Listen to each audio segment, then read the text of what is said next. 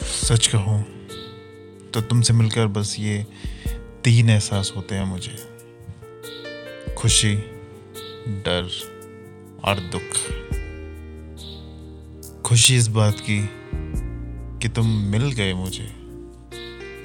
डर इस बात का कि कोई एक मुलाकात तो आखिरी मुलाकात बन के भी आएगी।